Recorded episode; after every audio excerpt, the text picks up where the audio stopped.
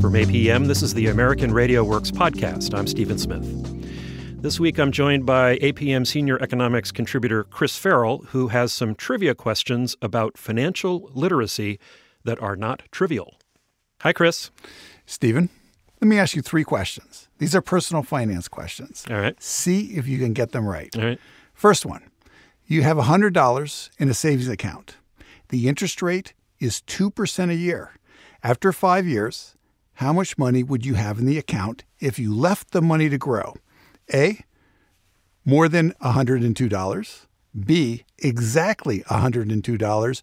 Or C, less than $102. Or D, do not know, refuse to answer. Well, I'm uh, tempted to refuse to answer, Chris, but I'm going to go with A, more than $102. Excellent. And is that because of compounding interest? That is because of compounding interest. All right, I can tell this this is going to be easy. All right, question number two. Imagine you have a savings account and it has uh, an interest rate of one percent a year. Inflation is running at two percent a year.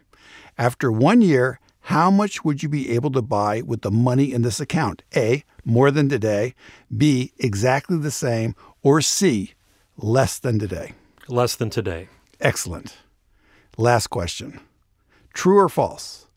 Buying a single company stock usually gives a safer return than a stock mutual fund. Well, I know the answer to this because you've been telling me the answer to this when we go and get coffee for what the last 20 years now. And you you have learned index, diversify, diversify. Index fund, index fund. So a mutual fund is much better than buying from your perspective a single company stock. Absolutely. So, you passed. You got all three right. But here's the thing, Stephen uh, there's a large percentage of Americans did not. I mean, these questions come from a survey of Americans 50 or older. It's by two economists, one at George Washington University and the other at the University of Pennsylvania. And then they took these survey results and they did it to the broader population. And in essence, only one third, only one third of the people who were surveyed answered all three questions correctly. Hmm. Well, okay, I, fine. Why are we talking about it on an education podcast? Because I think this points out the need to bring personal finance education into the high school system.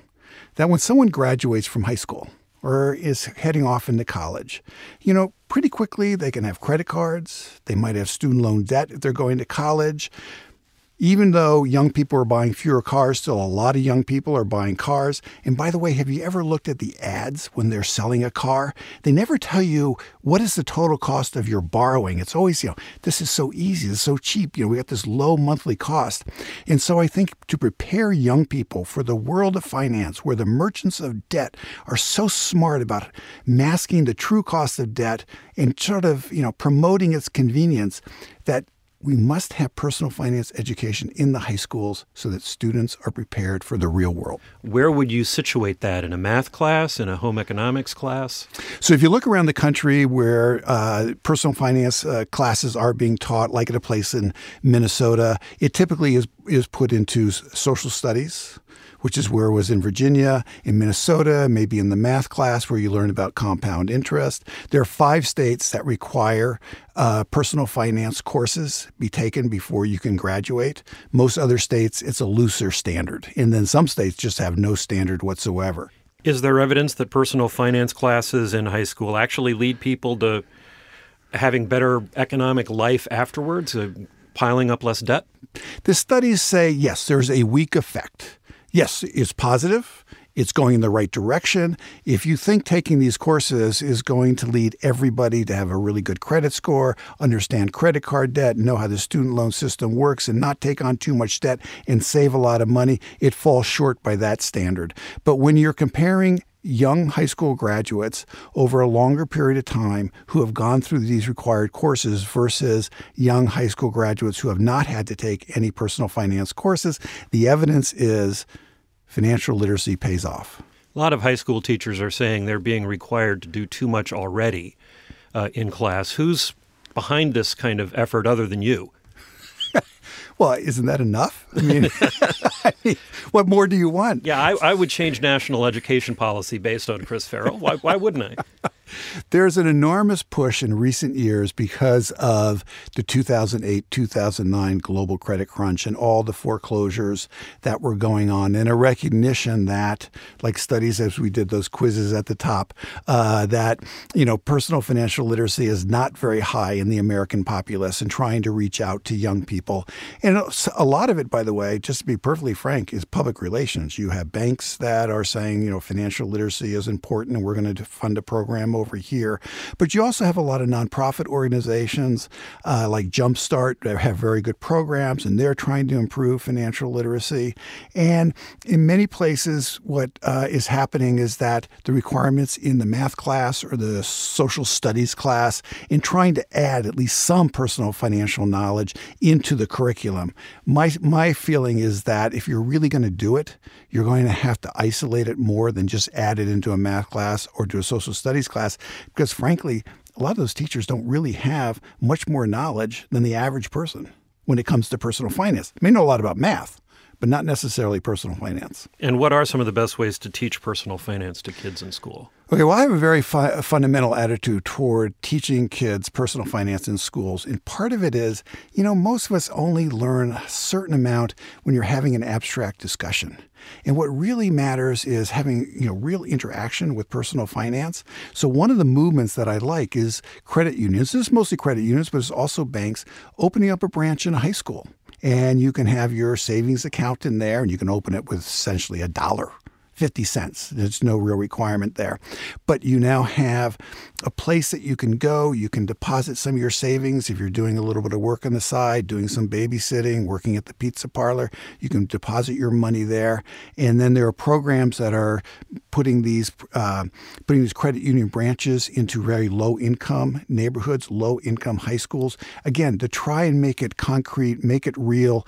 What did it what is a savings account? What is a check? How do you open one up? And by the way, you don't want to go to a payday lender. You don't want to go to a rental furniture store when you graduate from high school, and that's where you're going to get your furniture in order to, you know, have a place to sit down when you're your first apartment and you're off on your own.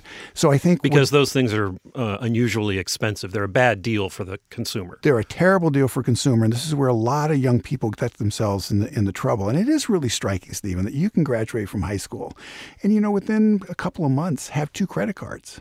Right. So uh, these are credit unions that have actual people in the schools, not just an ATM. That's right. It's actual people. Typically, I've, I visited one in, in Hudson, uh, Wisconsin, which is a small town down by the river there, the St. Croix River. And I think if I remember correctly, it was uh, a janitor's closet and they cleaned out the janitor's closet. It was a pretty big closet, and that's where they have their branch, and it's open at certain times of the day, and students use it. And again, it's all to encourage the sense of you're going to be graduating, you're going out into the real world. This is part the real world. You should know how it works. But I, I like this notion of making it concrete. Do you have an idea of how widespread this financial literacy concept is actually penetrating into high schools? I think there's a lot more conversation than there is actual penetration into high schools. So part of it has to do with as you mentioned earlier on, you know, there's we're, we're demanding a lot of our teachers. We're demanding a lot of our administrators and our school systems to deal with all kinds of issues. So part of it is how do you fit in financial literacy into the school itself. And then in terms of having a credit union in your high school, I mean, that takes a lot of work. It takes a credit union or a bank that is willing to do that. So the movement is going in the right direction. I'd like to see it accelerated. Virginia passed a law where, in order to graduate, you need to take an economics or personal finance class. They put it as part of the, the social studies. And what they found out is a lot of social studies teachers didn't really like teaching the subject because they didn't really understand it all that well. And so, what Virginia's done is if you are in your career and you want to have an encore career, a second career, there's an accelerated program if you're willing to teach personal finance and economics, which I met when I was in Washington, D.C., someone who's doing that, whose life has been business, his life has been in personal finance, it has been in economics, and now he's going to be teaching that subject. So, I think you're also going to see some accelerated programs to get a more qualified qualified teacher to teach this particular su- subject. Chris Farrell, thanks so much. Thanks a lot, Stephen.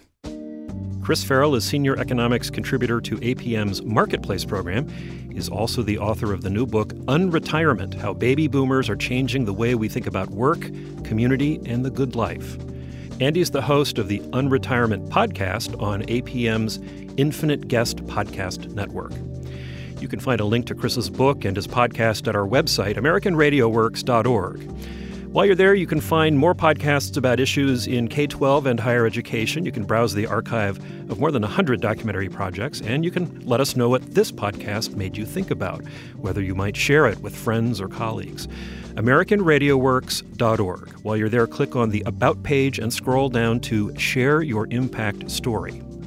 We are on Facebook at American.RadioWorks and on Twitter at AM RadioWorks. Support for American Radio Works comes from the Corporation for Public Broadcasting, Lumina Foundation, and the Spencer Foundation. I'm Stephen Smith. Thanks for listening. This is APM.